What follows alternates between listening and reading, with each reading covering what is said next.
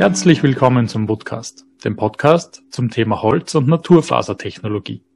Mein Name ist Max und ich bin Universitätsassistent am Institut für Holztechnologie und nachwachsende Rohstoffe an der Universität für Bodenkultur in Wien. Im Podcast bekommt ihr einen Einblick in das Studium der Holz- und Naturfasertechnologie sowie den beruflichen Möglichkeiten nach dem Studium.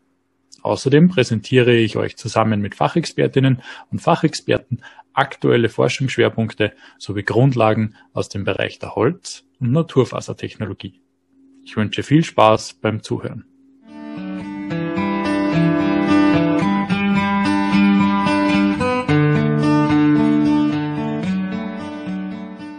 Herzlich willkommen zum heutigen Absolventinnengespräch. Heute bei mir zu Gast ist die Diplomingenieurin Lena Maria Leitner. Hallo Lena, danke, dass du die Zeit nimmst heute. Ja, servus. Danke, dass du mich eingeladen hast. Ja, natürlich sehr gerne. Es gibt ein paar Anlässe. Einer ist, glaube ich, eine neue, eine neue Arbeitsstelle. Dazu kommen wir, glaube ich, ganz am Schluss. Ähm, ich würde gern mehr oder weniger am Anfang beginnen und würde dich gerne mal fragen, wo du aufgewachsen bist. Ja. Ich bin bei meinem Elternhaus in Graz aufgewachsen. Mhm. Also meine Eltern haben mit Holz so gar nichts zu tun. Meine Mama ist Linguistin, mhm. arbeitet auf der Karl-Franzens-Universität im Forschungsmanagement. Mein Papa ist in der Automobilindustrie, also so gar nicht Holz-related. Und das ist dann eigentlich bei mir so, also ich war als Kind immer schon gern im Wald und so draußen und dann mit der Schulwahl ist bei mir das Holz gekommen, weil eigentlich durch Zufall eine unserer Nachbarinnen die Forstschule in Bruck an der Mur entdeckt hat und dann mit meiner Mama irgendwann auf der Terrasse mal geredet hat, eh, habe ich gerade gefunden, mit meinem Sohn wird sie sich das mal anschauen und die Mama so, ah, das klingt cool, naja, die Lena, das dauert noch ein paar Jahre, aber wir können ja mal das im Hinterkopf behalten. Und wie es dann bei mir eben in Richtung Schulentscheidung Oberstufe gegangen ist, sind wir dann zum Takt offenen Tür gefahren und dann hat's mir gleich getaugt und da hat meine Holzkarriere dann gestartet sozusagen. Das heißt, du hast dann wann in der äh, Vorschule begonnen?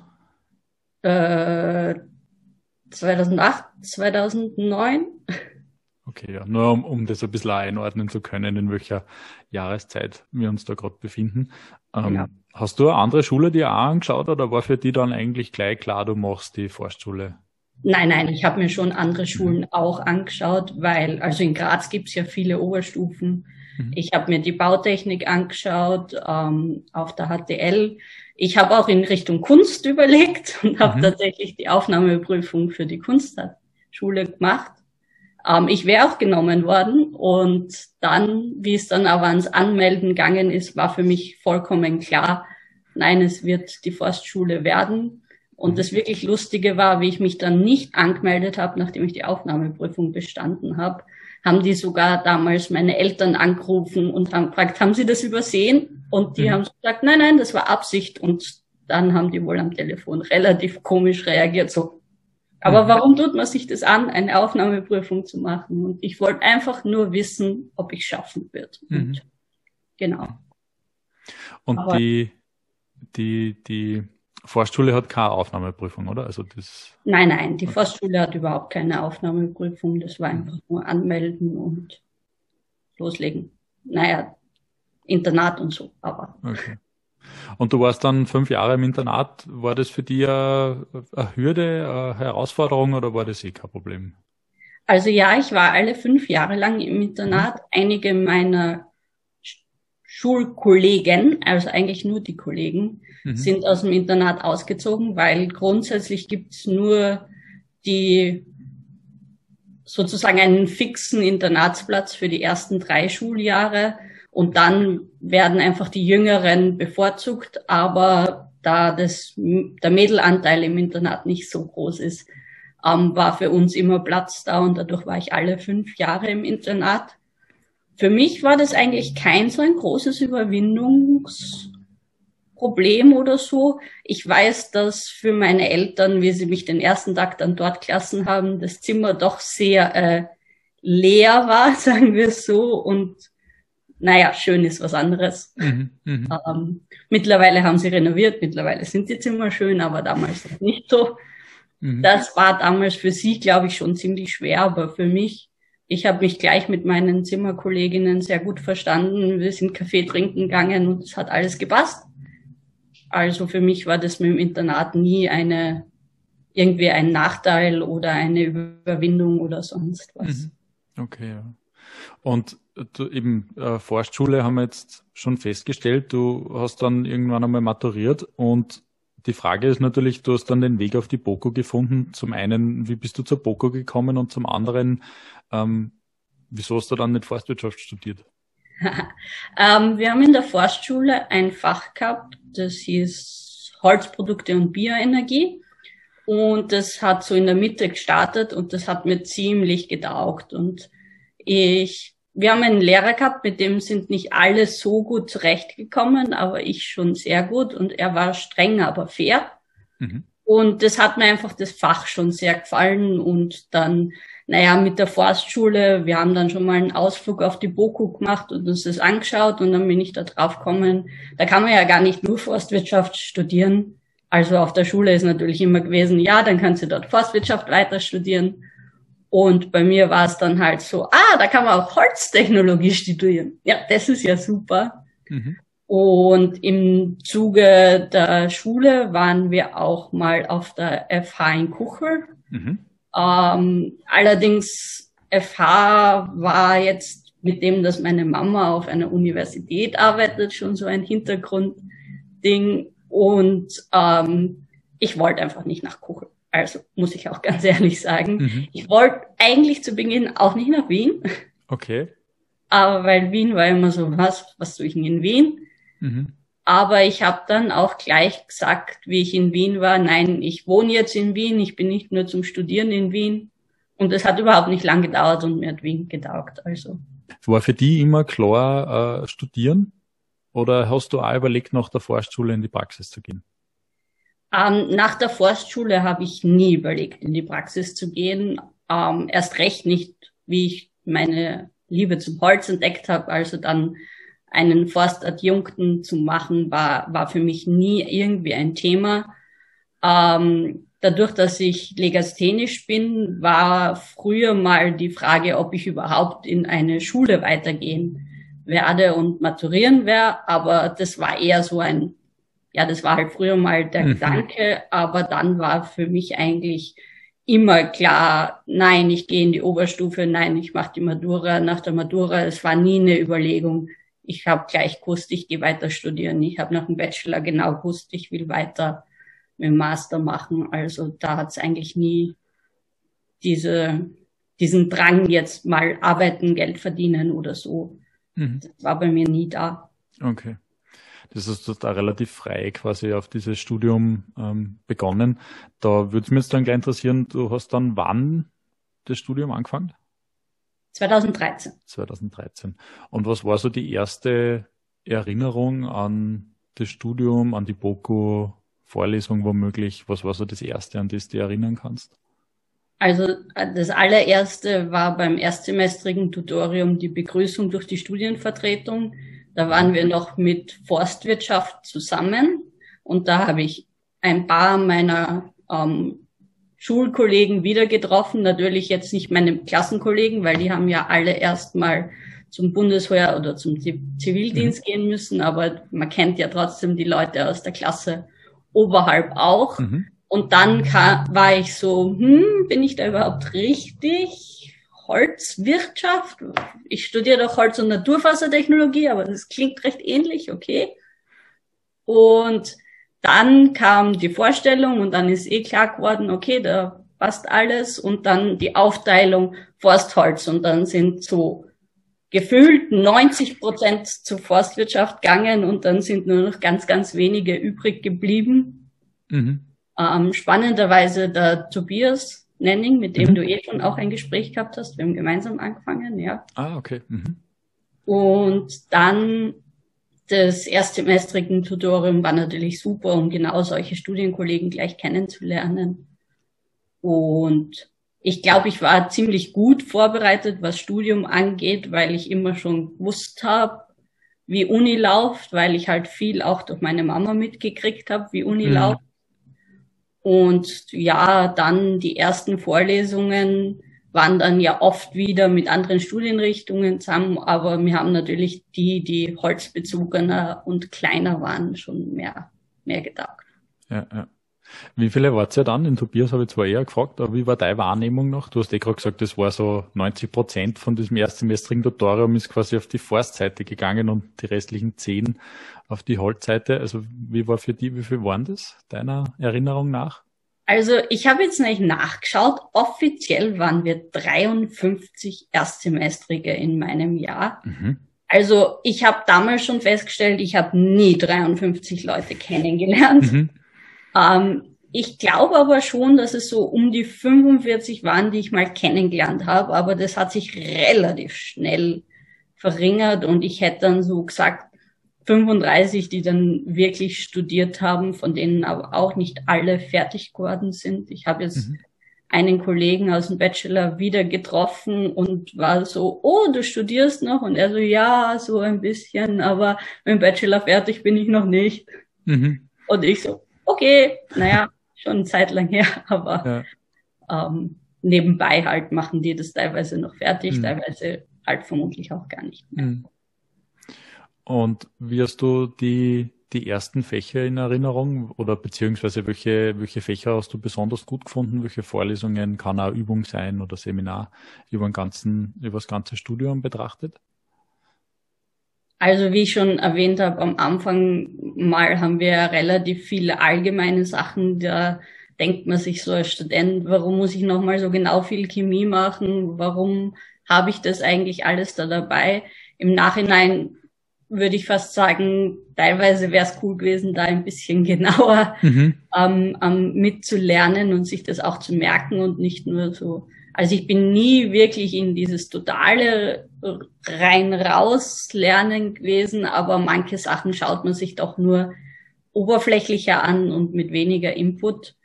Äh, und dann die, die Holzsachen haben mir alle sehr, sehr stark einfach gefallen und alle Übungen, die holzbezogen waren, das hat gleich mal am Anfang mit der Holzbiologie, wo wir dann Holz mikroskopiert und auch makroskopisch kennengelernt haben. Und es war recht lustig, weil wir in der Forstschule auch schon Holzartenerkennungen und so gemacht haben.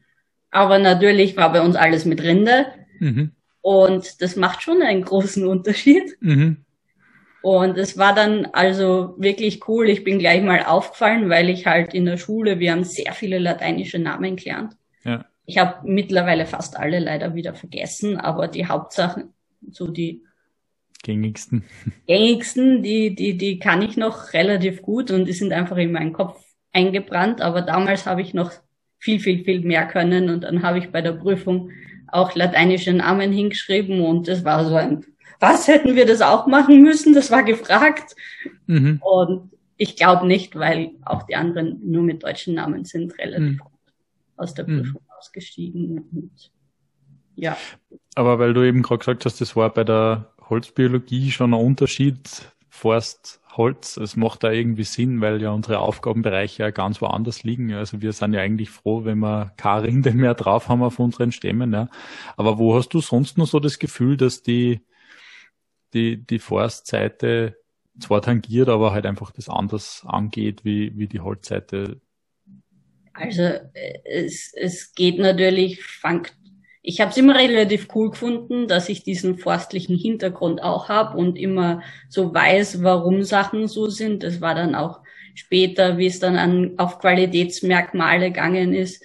Da haben meine Kollegen, die, die einfach nicht diesen forstholzlichen holzlichen Forstholz-Hintergrund mhm. haben ähm, oft nicht verstanden, warum es diese Dinge teilweise gibt und warum das Ganze so ausschaut oder warum das auch schlecht sein könnte.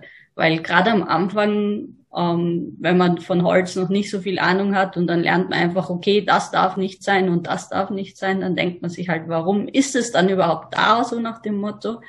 Und das war schon cool und ich habe jetzt auch noch natürlich Freunde in der Forstwirtschaft. Wir diskutieren ständig über den Holzpreis. Mhm. Ja. Und ja, also ich finde es eigentlich schade, dass auch im Studium das gegenseitig eher aneinander vorbeilauft, als dass wir im Bachelor haben wir da schon so eine Lehrveranstaltung, wo wir mal einen Tagesausflug in den Wienerwald machen.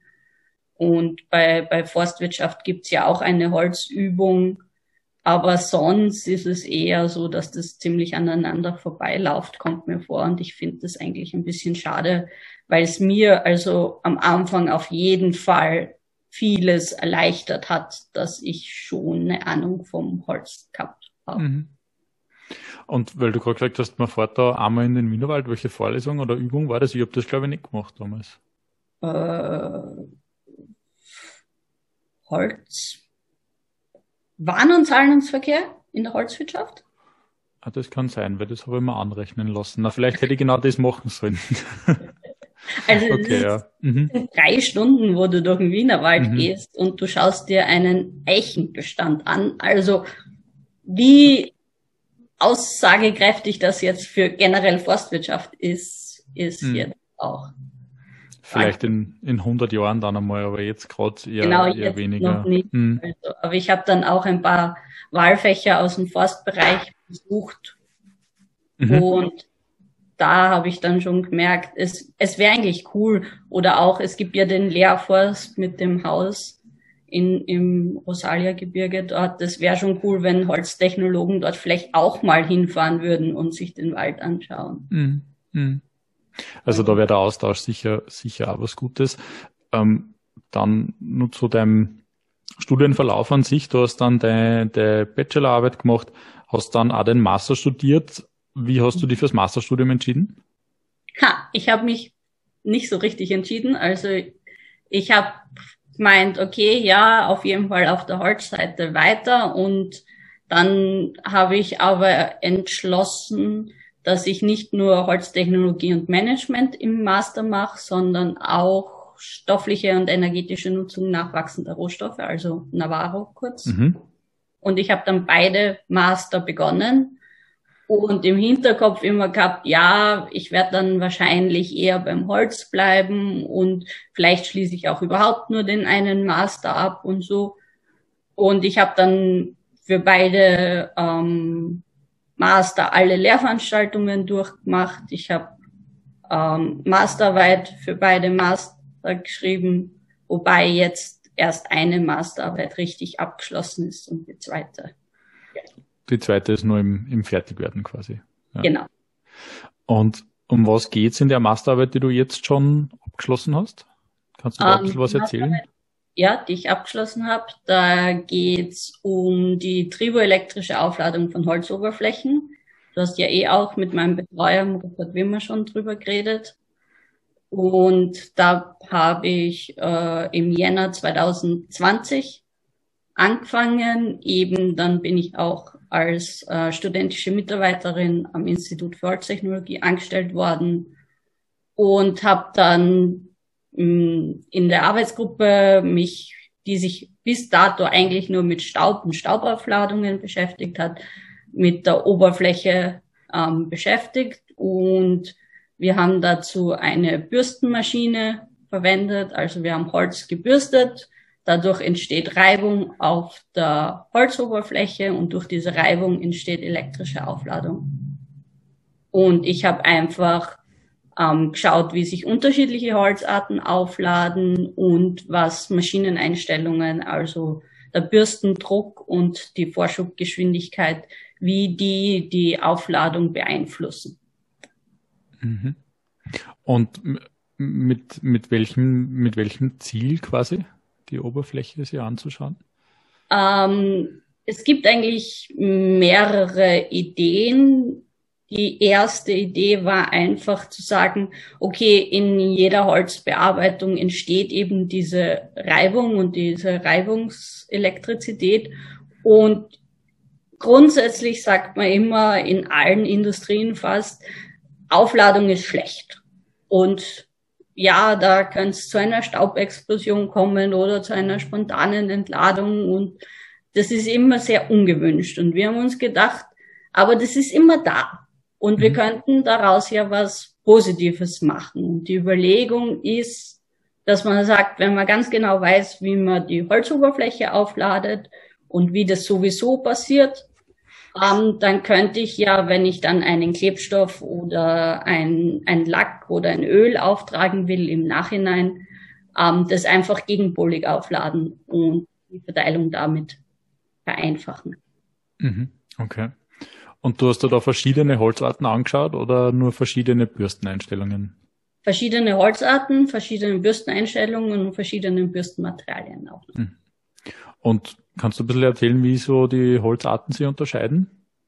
Also zwischen den Holzarten gibt's gar nicht so viel Unterschied.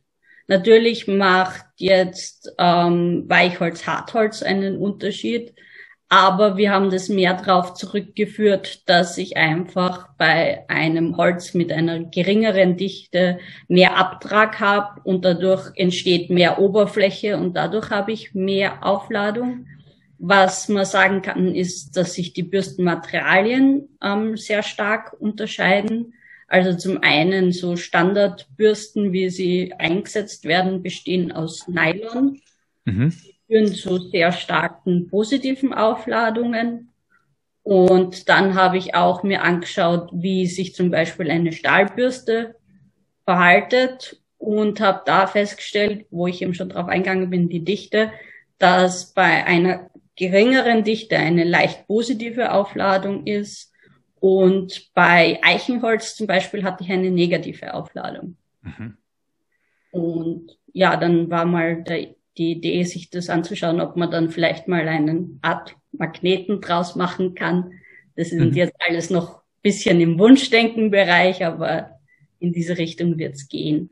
Mhm. Was man auf jeden Fall sagen kann, ist, dass wenn man den Bürstendruck erhöht, die Aufladung höher ist, also im negativen Bereich halt höher negativ.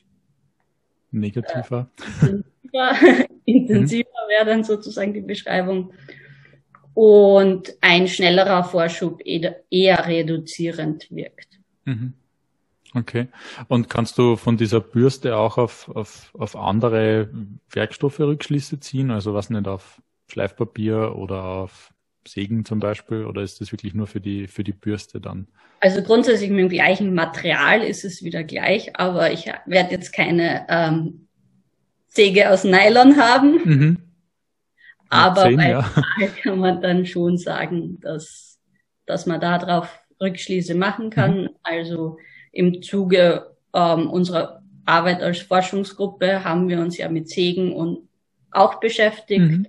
Und ähm, da sind, wurde zwar dann der Staub, ähm, die Aufladung gemessen, aber grundsätzlich ist es, der Holzstaub ist ja auch Holz mhm. und es funktioniert eben so, dass sich der Holzstaub und die Holzoberfläche gleich aufladet und in die Gegenrichtung des ähm, äh, Werkzeug, genau. Mhm.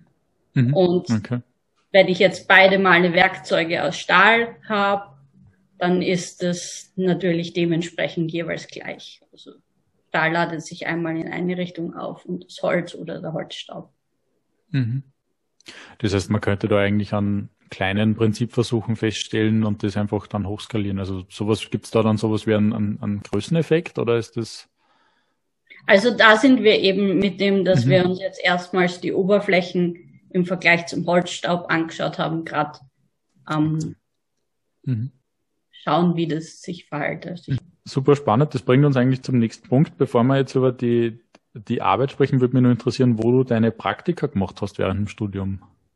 Meine Praktika während dem Studium sind ein bisschen spannend. Es waren nämlich beides Exkursionen in relativ, also eher untypische Richtungen. Mhm. Im Bachelor habe ich unter anderem ein Praktikum auf der Karl-Franzens-Universität ähm, in der Arbeitsgruppe, die sich mit dem Bleichen von vergilbtem Papier mhm. beschäftigt, also okay. physikalische Chemie. Mhm. Und äh, es wurde mal so bezeichnet als die Waschmaschine des Papiers. Okay, ja. dort habe ich unter anderem im, im Bachelor mal für einen Sommer gearbeitet und habe dann damals eigentlich gemeint, naja, so wissenschaftliche Arbeiten, ich weiß nicht so recht. Ähm, da habe ich allerdings ganz viel titriert, Kontaktwinkel gemessen, mhm. pH-Wertmessungen gemacht, also sehr natürlich physikalische Chemie, also Chemie-lastig und dann bin ich einfach draufgekommen, okay, dieses nur im Labor stehen ist auf keinen Fall das, was ich machen will. Ähm, und im Master, mein Praktikum, habe ich bei Docker gemacht, mhm. in Amstetten, allerdings auch nicht in der Produktion, sondern im äh, Lager. Okay.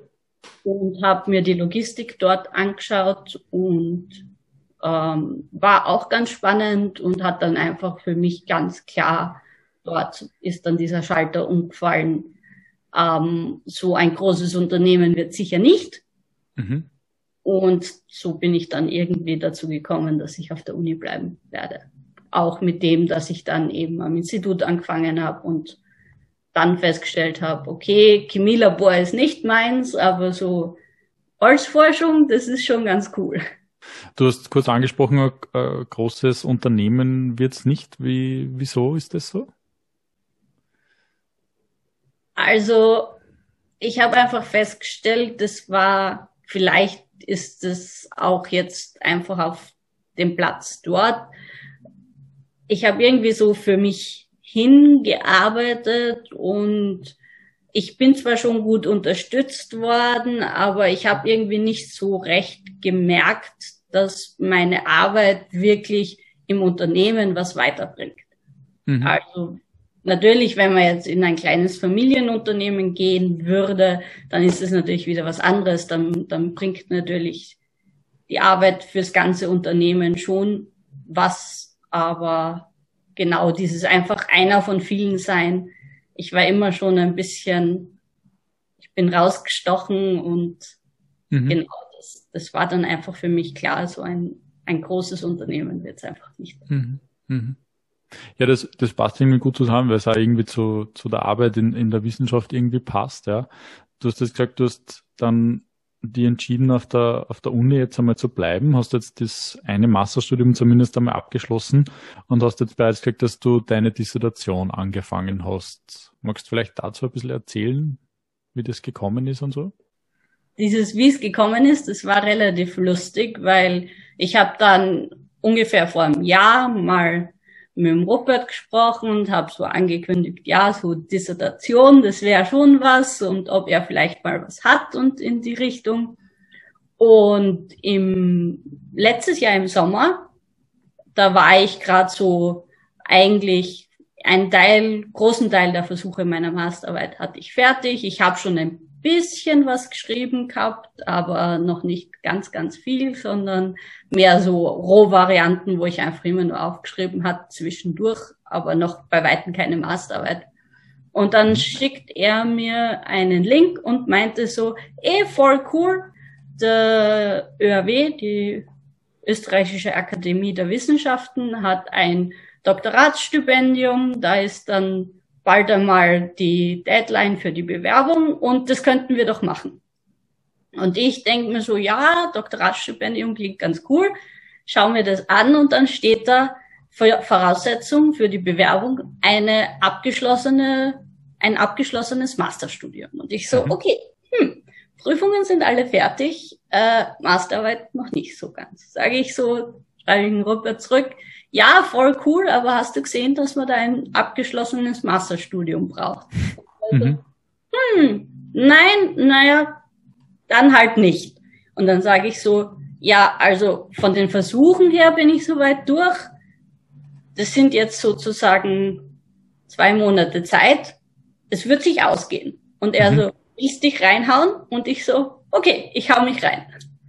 Hab dann die Versuche einfach sein gelassen, soweit wie sie waren.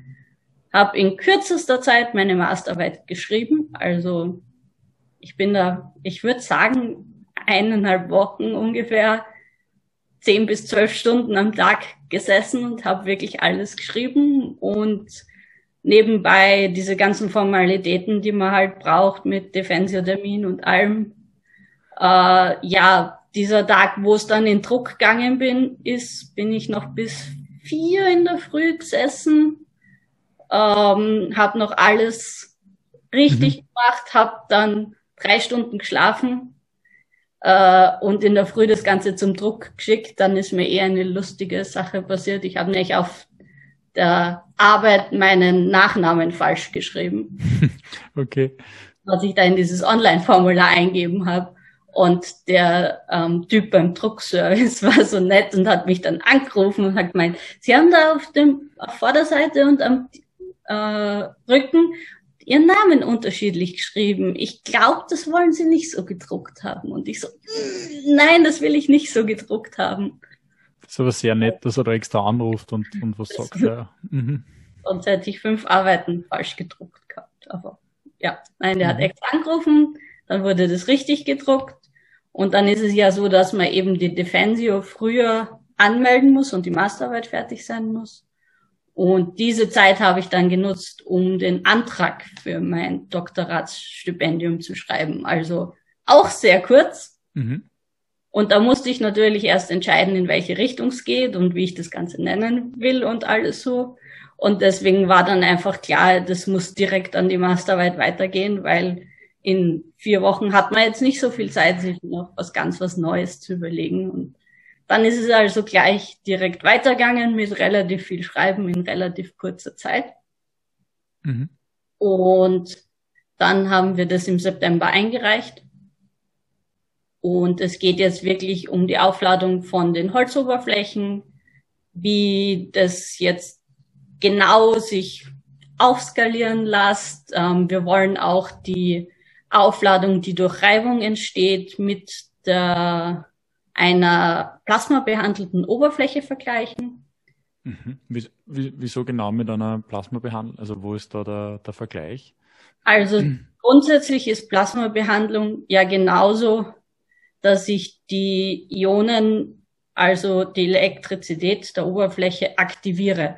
Es ist also das Gleiche kann man jetzt nicht sagen, aber sehr, sehr ähnlich, nur viel, viel, viel stärker und dass man ähm, extrem viel Energie dafür braucht. Also mhm. energetische Aufwand ist, sage ich mal, riesig und im Moment funktioniert es hauptsächlich in kleinem Maßstab.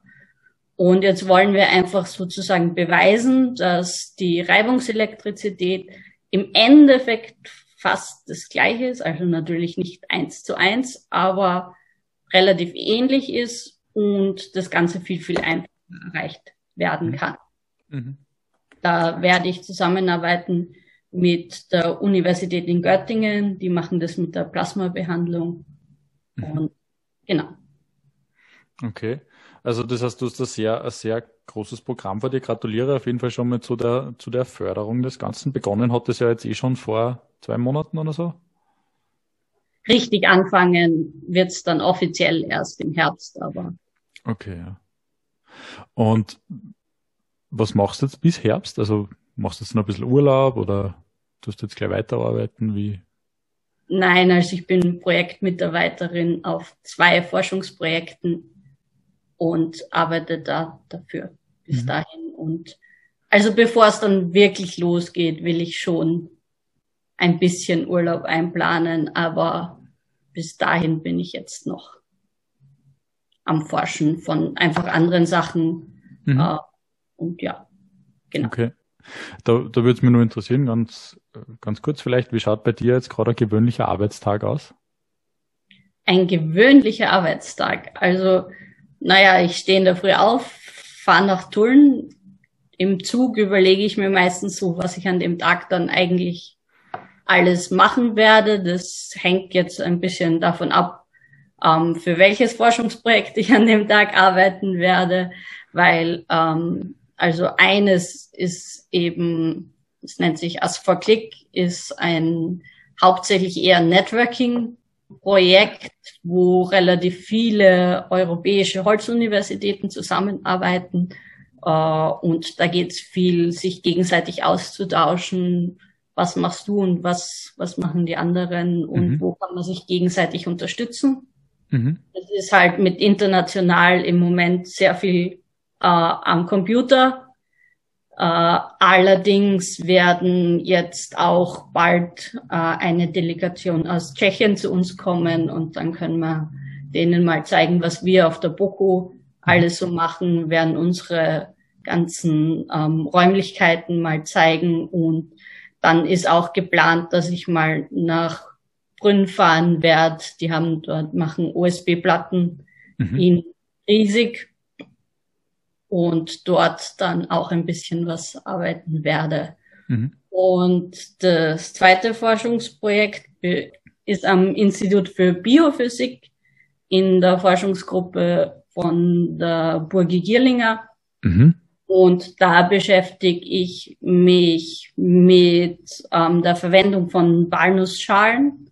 Mhm. Und der Zusammenhang ist, dass wir das Ganze mit einem rein biologischen Kleber, mit dem sich die Raffaela beschäftigt, verkleben und vergleichen, wie die Walnussschalen im Vergleich zu Holz abschneiden.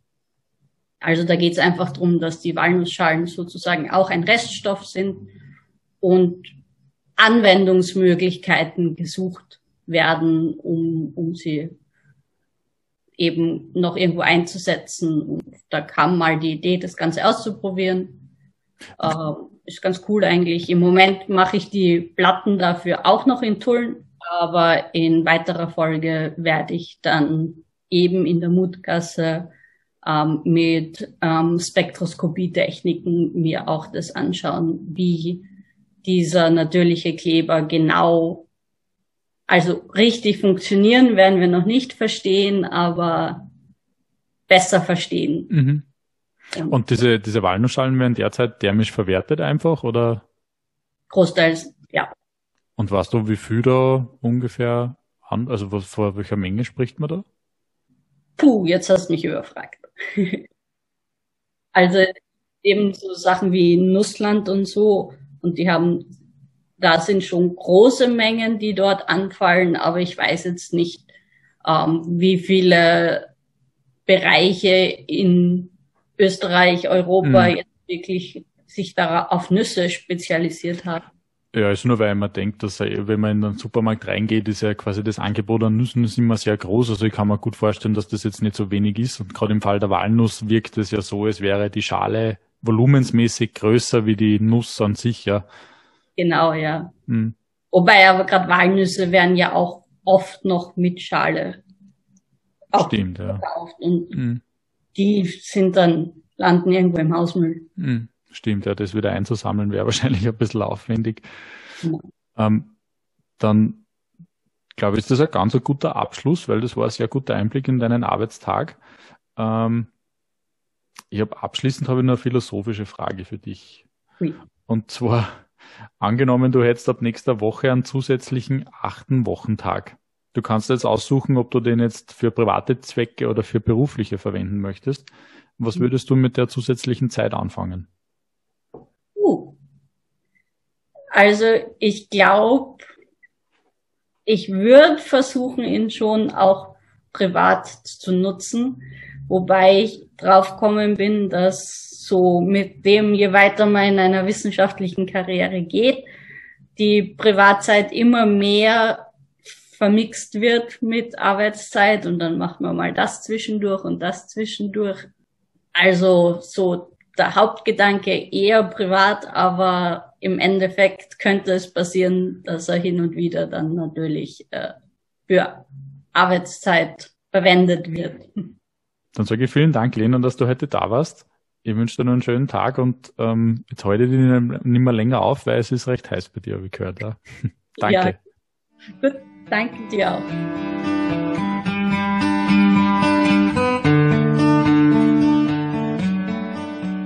Vielen Dank fürs Zuhören. Weitere Informationen und meine E-Mail-Adresse findet ihr in der Beschreibung oder unter www.boku.ac.at. Falls ihr immer schon etwas Bestimmtes rund um das Thema Holz oder Naturfasern wissen wolltet, dann schreibt mir einfach. Nächstes Monat gibt es wieder einen neuen spannenden Einblick. Abonniert den Kanal und seid stolz auf Holz.